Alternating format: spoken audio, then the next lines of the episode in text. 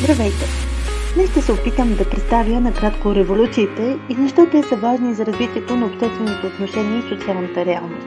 Това е кратък отказ и превод на глава от книгата, посветена на институционалната трансформация и прехода към новото технологично общество. В книгата се коментират различни подходи за развитие на и трансформация на обществените отношения.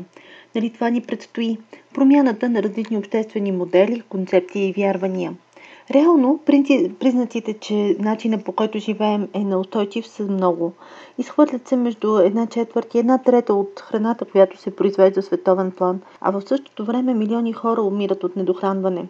И тук идват въпросите. Могат ли технологиите и общественото развитие да дадат отговор на всичко това? Технологиите са просто инструмент, зависи кой ги използва и за каква цел – и точно това е разковничето на институционалната трансформация. Кой как определя общественото развитие? В настоящия епизод ще разгледаме съвсем накратко институционалната промяна от гледна точка на революциите. Или всъщност революционните промени – Институциите са в основата на обществото. Те дават структура и създават сложна социално-политическа и економическа схема от правила, които гарантират приемственост и възпроизвеждане на съществуващите договорености, запазване на установения ред и стабилност. Популярното и добило известност определение на институциите е, че това са всъщност правилата на играта. Защо е необходимо правилата на играта да бъдат стабилни – Ами на първо място, за да може хората да могат да взимат решения, да правят планове и да предприемат различни действия в бъдещето. Например, ако аз знам как ще се развива пазара на труда, мога да завърша с подходяща специалност, мога да планирам живота си напред, мога да реша кога и къде да осъществя различни планове от житейски и професионален аспект. Така е също Хората могат да създават бизнеси, да бъдат предприемачи и да реализират една или друга идея. Стабилността е важна в човешкия живот. В същото време обаче институциите се променят под въздействието на различни фактори. Така, например, с въвеждането на новите технологии се очаква, хората изведнъж очакват много повече гъвкавост от страна на държавните институции, като например електронната търговия, електронните разплащания, създаването на механизми за работа с отразстояние и така нататък. Ето, технологиите променят очакванията и съответно институциите трябва да предприемат а, различни нови правила, с които тези очаквания да бъдат удовлетворени. В същото време обаче съществуват различни други фактори, които пречат на трансформацията в институциите. Някои от тези фактори са, например, зависимостта от пътя. Path dependencies. Един пример в тази посока е клавиатурата QWERTY, което често се цитира в литературата. В момента, в който се въвежда този вид клавиатура, много трудно вече може да бъде променен. Хората свикват с него и го очакват. Други фактори са, например, заключващите разходи, locked-in cost. По същия начин, голяма част от тях са технологични. Това са разходите за преминаването на една система от друга система както например преминаването от аналогов в цифров телевизионен сигнал. Може би някои от вас изпомнят, че се налага не само промяна на а, апаратите, но и промяна на системи, промяна на много а, допълнителни разходи, което прави понякога тези промени трудни за приемане от обществото. Такива фактори могат да бъдат историческото разпределение на властта, различни модели, културни, традиционни, като например кастовата система или пък друг вид модели за доминиране на една група спрямо друга група. Доминиращите идеологии, наложените мисловни модели, споделената култура и вярвания понякога пречат на институциите да реагират и по-бързо да се адаптират спрямо изискванията за промяна и особено когато говорим за по-драматични, по-динамични и по-резки нужди от нови правила. Затова фундаменталната промяна на правилата и съответно на институциите са възможни единствено чрез революционни и разрушителни социални процеси – така възникват революционните процеси, как те се генерират, изригват, как водят до по-дълбоки трансформации на съществуващите правила и институционални рамки, Всичко това може да ни помогне да разпознаем какви са общите модели за предефиниране и приемането на нови правила.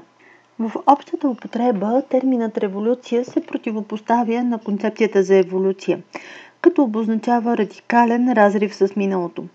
Така, революциите бележат състояние на рязко прекъсване по Алън, а терминът революция бързо се прехвърля в по-широки области, като например научна революция, аграрна революция, индустриална революция, технологична революция, информационна революция и така нататък. Всичко това е за да се подчертая радикалния преход към съвсем нови правила, съвсем нови практики и скъсване с установената традиция. Така революциите на практика обозначават бързо, фундаментално и необратимо преобразуване на доминиращите логика, идеология и широко разпространените модели за мислене, което да доведе до радикална промяна на установените социални норми. В много случаи единствено революционните промени могат да доведат до социални и институционални трансформации като отговор на драматични и непредвидени сътресения на социалната система. И затова революциите и техните механизми могат допълнително да отворят възможност за нови вълни на развитие и нови разрушителни социални трансформации. Революционните процеси са обект на изучаване от различни политически, социални, економически и психологически теории – Революциите предлагат не само модел за преконфигуриране на съществуващата динамика на властта, но предизвикват из основи традиционните парадигми, съществуващата идеология и доминиращия мироглед. Революциите реално ни карат и ни помагат да вървим напред. Трудно е да се даде едно единствено определение на понятието, що е революция, защото терминът вече се използва широко в политическите и социалните науки и обозначава точно основен обрат на социалния ред. Като цяло в тесния смисъл на думата, революция означава бърза, фундаментална трансформация на държавната и социалната структура, придружена от масово възстание отдолу нагоре – Обикновено революциите бележат процес на социална нестабилност, размирици. Хантингтън заявява, че революцията е бърза, фундаментална вътрешна промяна в доминиращите ценности и стойности на обществото, в неговите политически институции, социална структура, лидерски и правителствени дейности и политики. Скот Пол прехвърля това определение на социалните революции, като обобщава, че те са бързи основни трансформации на социално-економическите и политическите институции. Много е важно да се направи разграничение между термина революция, война, насилие и други форми на военни и насилствени действия. На първо място, революционните процеси не водят автоматично до насилие и до социални размерици. Изследванията на Стефан и Коенвет доказват, че ненасилствените форми на революция, като например големите социални протести, могат да доведат до ефективни институционални трансформации и не е необходимо да бъдат свързани с насилие или прилагането на някакъв вид а, насилствена принуда. Голдстоун класифицира масовите социални протести като форми на революция. Защото всъщност революцията има, за, има смисъл при промяната на институциите. От друга страна, войната, дори в най-широкото изначение, като например търговската война, цели не толкова да се трансформират институциите и институционалните договорености или правилата на играта, а по-скоро да се заменят кой да бъде с господстващо положение и кой да контролира ситуацията, кой да има преимущество при конкретната територия, пазар, как да се наложат насилствено чужди институционални правила върху една територия. Затова можем да обобщим, че революцията се определя като социален процес, отдолу нагоре, като модел за нарушаване на установени институционални правила, модели на мислене, концепции, като а, альтернатива, която търси нови правила, нови социални споразумения, нови идеологии, които по-добре да служат и да организират социалния ред и най-вече като модел за по-ефективен социален механизъм за намаляване на несигурността. Теориите на революциите възникват като необходимост да се разберат и да се обяснят сложни социални движения и развитието на резките исторически процеси. Ето защо повечето от структурните теории на революциите се фокусират основно върху революционното завземане на държавната власт, а именно промяната на доминиращата парадигма. Друг вид теории търсят мотивацията на агентите и разглеждат революциите като отворен процес на социална трансформация, в която са най-важни хората или социалните формулирования. Психологическите и функционалните теории имат за цел да обяснят революционните движения, а структурните теории обясняват резултатите или изхода от революционните действия. Политическите теории изучават и изследват революционните ситуации, а именно как възникват различните революционни ситуации и модели за промяна на обществени институции. В едно обобщение на основните теоретични подходи, Голдстоун установява, че революциите могат да се класифицират на база на своите резултати или изхода от революционните действия, както и от а, агентите или основните действащи лица. Така в неговата класификация на революциите се разглеждат изхода от революцията, а именно велики революции, като например Френската революция от 1789 година, политически революции, например промените в управленските институции, социални революции, автономни бунтове на по-нишите слоеве от обществото. На агентите революциите могат да бъдат революция на елитите или елитите, които а, инициират масова мобилизация за завземане на властта. Възстания, а именно социални движения, които не целят точно да променят властта, но имат за цел да променят някои фундаментални модели, като например стачки, работнически протести, регионални бунтове и други.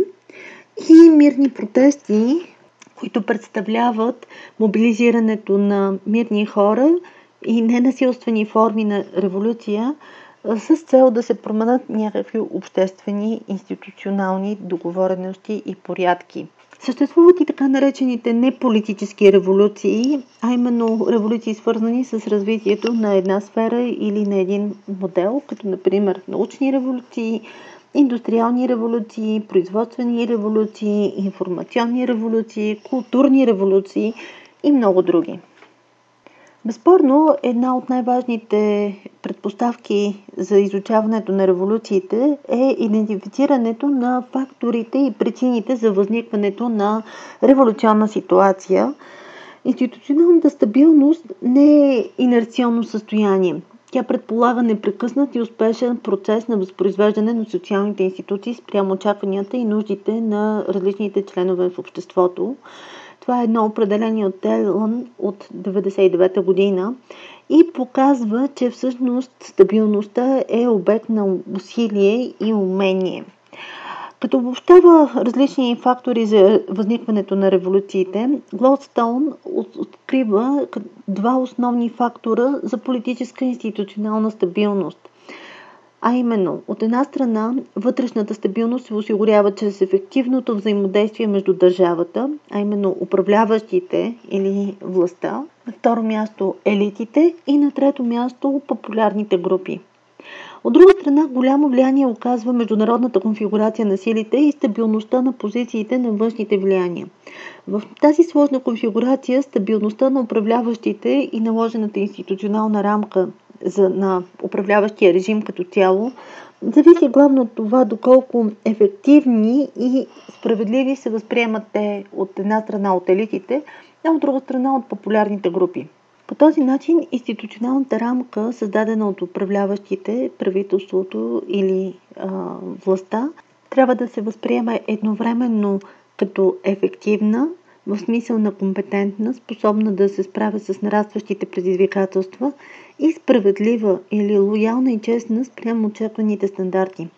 Само по този начин управляващите могат да получат подкрепата и поддръжката на различни групи от обществото, елитите и популярните групи. В противен случай, ако управляващите и съответно институциите, които ги подкрепят и които са създадени в рамките на този режим, изглеждат като неефективни и несправедливи, това ще подкопае основата за властта. Ще намали подкрепата на елитите и популярните групи, а това ще доведе до социални протести, напрежение и размирици.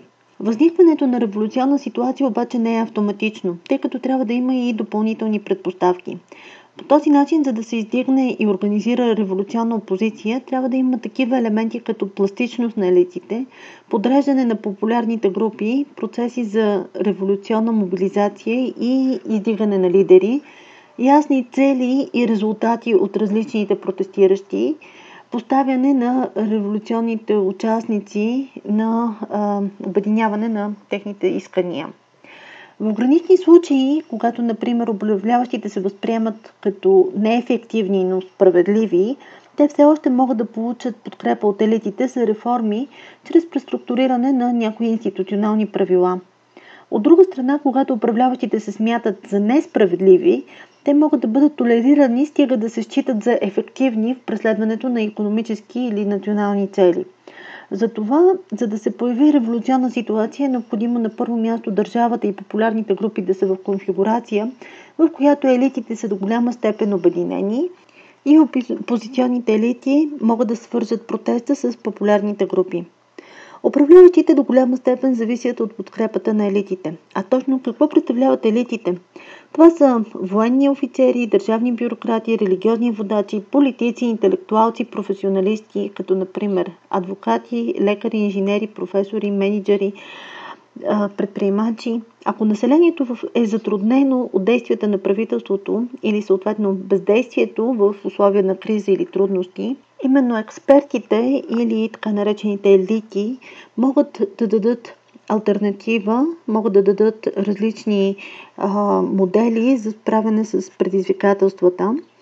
Тогава при бунтове, стачки, демонстрации и други актове на протест и безредие, елитите са тези, които единствени биха могли да определят альтернативен начин за справяне с проблемите, нов тип действия и съответно да предопределят дали тази, тези действия, тези протести могат да се разпространят и да прераснат в революционен процес. Така историята доказва, че социалните протести рядко пораждат политическа или социална революция. Такива действия обикновено се потушават чрез различни механизми, като отстъпки, въоръжени сили на правителството или друг начин за конфигуриране на властта, преди да се застрашат съществуващите обществени и политически договорености. Голдстон, например, изследва ролята на военните и на полицията и начина за справянето с различни социални протести, като той коментира, че докато военните и полицията остават лоялни, добре дисциплинирани и компетентно командвани, като държавните служители могат да осигурят достатъчно пари и ефективна администрация, революционните действия, колкото и скъпи и разрушителни да бъдат, могат да доведат само до промени в политиката, но не и да променят режима на управление. За да се промени режима на управление и институционалната рамка или правила, по които се движи едно общество, трябва да съществува организирана опозиция, която да бъде в състояние да формулира альтернатива. По този начин потенциалът за революционен процес възниква само когато квалифицирани и влиятелни членове на обществото започнат да критикуват режима открито, да призовават за промяна и да предлагат съответно нови модели за развитие. Те търсят последователи на новата визия за обществото и за новия обществено-социален ред. Опозиционните лидери също така трябва да могат да намерят начин да консолидират гнева на различни групи, като всяка от тези групи могат да преследват собствени цели и да имат собствени свои оплаквания и търсения за създаване на национално движение срещу режима.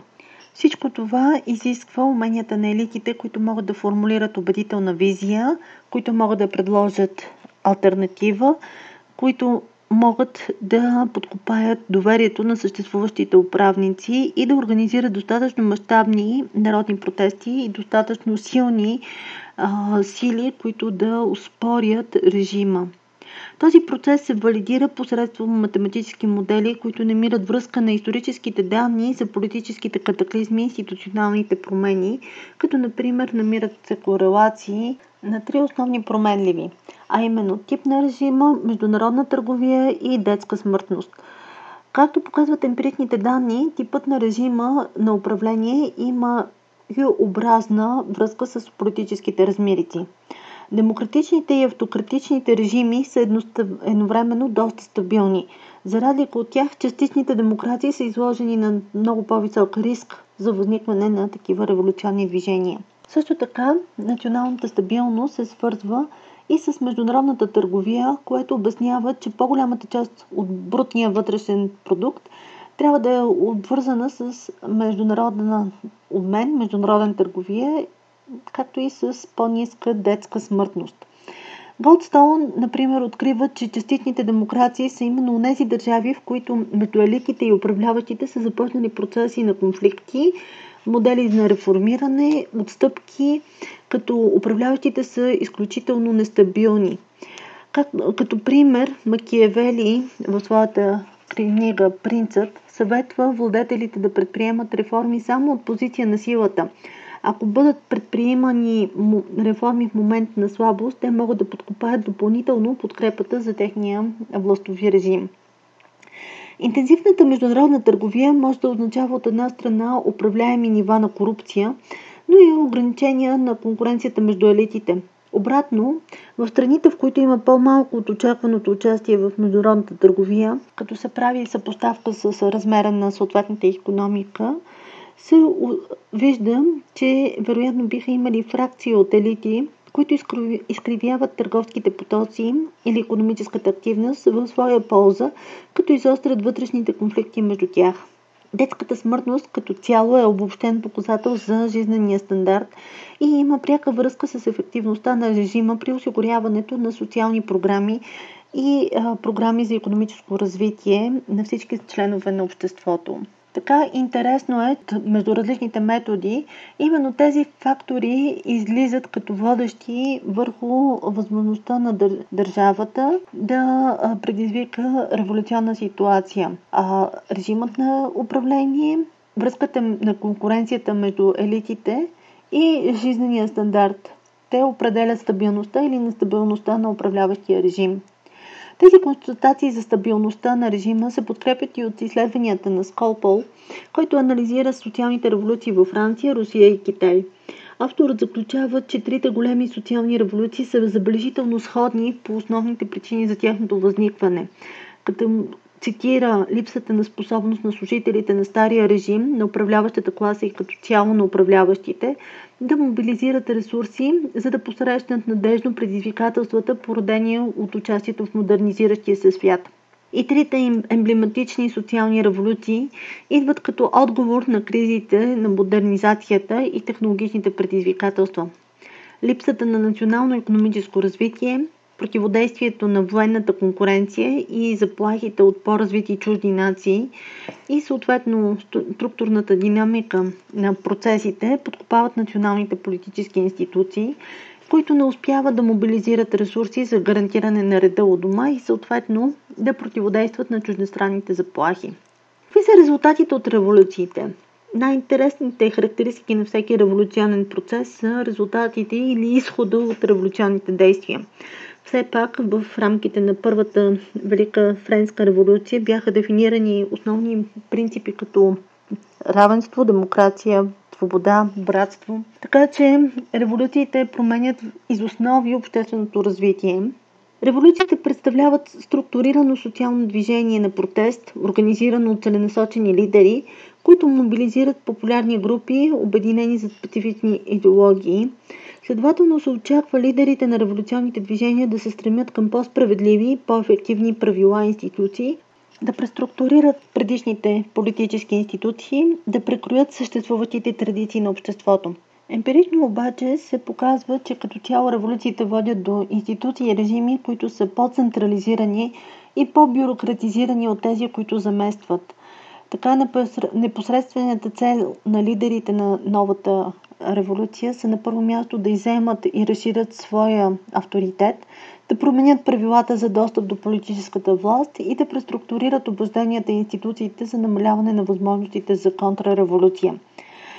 Освен това, изглежда, че самите усилия за възстановяване на политическите институции подкопават економическия растеж и съответно подкопават ефективността на новия режим. Обаче, независимо от неуспеха, революциите са изключително успешни в опита да мобилизират населението и да използват тази мобилизация за популяризиране на нови ценности и идеологии, като например справедливост, демокрация, равенство, просперитет, заедно с нов тип политическа и военна власт. Интересно е да се разгледат и а, етапите или структурата на една революция. Революционните движения като цяло могат да се развиват в 12 основни фази, според изследването на Голдстон. На първо място, фазата на нестабилност възниква, когато условията започват да се влушават и институционалната стабилност намалява. Списъкът на факторите, които могат да доведат до институционална нестабилност е много дълъг, като могат да варират от глобална трансформация на економиката или политическата система до някакви фактори като локална корупция, незадоволителни реформи от управляващата класа, нарастващо социално и обществено усещане за несправедливост. Всякакви допълнителни фактори, които могат да утежнат ситуацията на управляващата класа са, например, военния капацитет, финансовия капацитет, неефективността на действията, свързани с установяването на традиционни или а, неефективни правни норми, неочаквани вреди и съответно да се подкопае усещането за справедливост. Съответно, промени на условията в макро ниво и в микро ниво едновременно могат да влушат една влушаваща се ситуация. Фактори като влушаване на достъпа до работни места, падане на реалните доходи, засилена конкуренция за позиции между елитите също могат да предизвикат обвинения както в несправедливост, така и в неефективност, които съответно да доведат до схващане за уязвимост на режима, солидарност и да убедат хората да действат срещу режима. Прецизната комбинация от фактори, при която е определена държава става революционна, може би е много специфична за всеки съответен режим. Всъщност, дори кардиналните случаи, като а, революциите в Русия, Китай или Франция, показват различна комбинация от фактори с, с различна дълбочина. Така опозицията сред елитите възниква, когато режимът загубва основните условия за стабилност. Тогава започва процес на мобилизация, консолидация и противопоставяния, което от своя страна засяга отношенията между различните участници. В тази борба опозицията и управляващите се противодействат, противодействат и се развиват нови идеологии, търси се връзка между различните групи и мрежи и се опитва да се създаде усещане за справедливост и неизбежен триумф на каузата на всяка страна. В някои случаи е необходима дълга борба, за да може опозицията да получи подкрепата на по-големи слоеве на обществото, докато в други случаи действията се променят толкова бързо, че управляващият режим буквално се срива с изумителна бързина. Мобилизирането на участниците включва формиране на лидери, създаване на нови фракции, доминираща революционна коалиция, намеса на чужди сили. Авангардните групи между личностите мрежи и между класовите коалиции очевидно са ключови в тези процеси, като без тях е малко вероятно да се развият революционни действия. Необходимо е дефинирането на нов тип идеологии, организиране на нова позиция, която да обедини ключовите участници, за да могат да се постигнат резултати. Така могат да се разгледат четири основни фази в развитието на една революция. Първата фаза е свързвана с развитието на революционна ситуация. На първо място задаване на нестабилност, економическа криза и подкопаване на официалната власт, формиране на опозиция, след което идва поляризиране на различни групи в обществото, създаване на коалиции. И на трето място е масовата мобилизация. Това е първият етап от едно революционно движение – масовото а, припознаване на нуждата от промяна. След което идва различни модели за промяна на режима. Имаме първоначални смени на режима и нарастваща поляризация в обществото на групи, които подкрепят смяната и съответно се противопоставят на тази смяна. След което възникват различни етапи, свързани с контрреволюцията или опити за възстановяване на стария режим под една или друга форма. Контрреволюции може да се стигне до цивилни войни или съответно международни войни и радикална смяна на режима чрез някакъв вид терористични действия и насилствени опозиции. Четвъртата фаза на революционните движения се свързва с реално рестабилизация и умерено възвръщане на революционните идеи и най-накрая стига до консолидация на новия режим, който вече се възприема като традиционен и а, очакван от различните участници в обществото. Тоест, вече новите движения се свързват с развитието на нови обществени а, институции. В повечето примери от историята на революцията Първите етапи са свързани с а, набор от промени, които се развиват преди свалянето на стария режим, а продължават едновременно и се засилват едни други. Интензивността и характерът на тези състояния може да варира значително между различните държави, съответно народи Първоначалната промяна на режима обикновено настъпва преди всички напрежения и противоречия в опозиционната коалиция да бъдат разрешени. Тогава могат да последват допълнителни борби, обясняващи етапите от 5 до 9, които формират друг набор от свързани събития, тъй като тези етапи често се случват заедно или в последователност, като клъстер от събития, които отново взаимно се подсилват или потушават само когато радикализмът, контрреволюцията и гражданските и международните войни приключат, революцията може да достигне до етапа на своята умереност и стабилност и да се появят нови консолидиращи сили, които да ангажират обществото. Съответно, основните цели на новия режим да станат отново просперитетът и моделите за оставане на власт. Благодаря, че бяхме заедно. Революционният юли е в разгара си, а лятото обещава горещи преживявания на всички фронтове.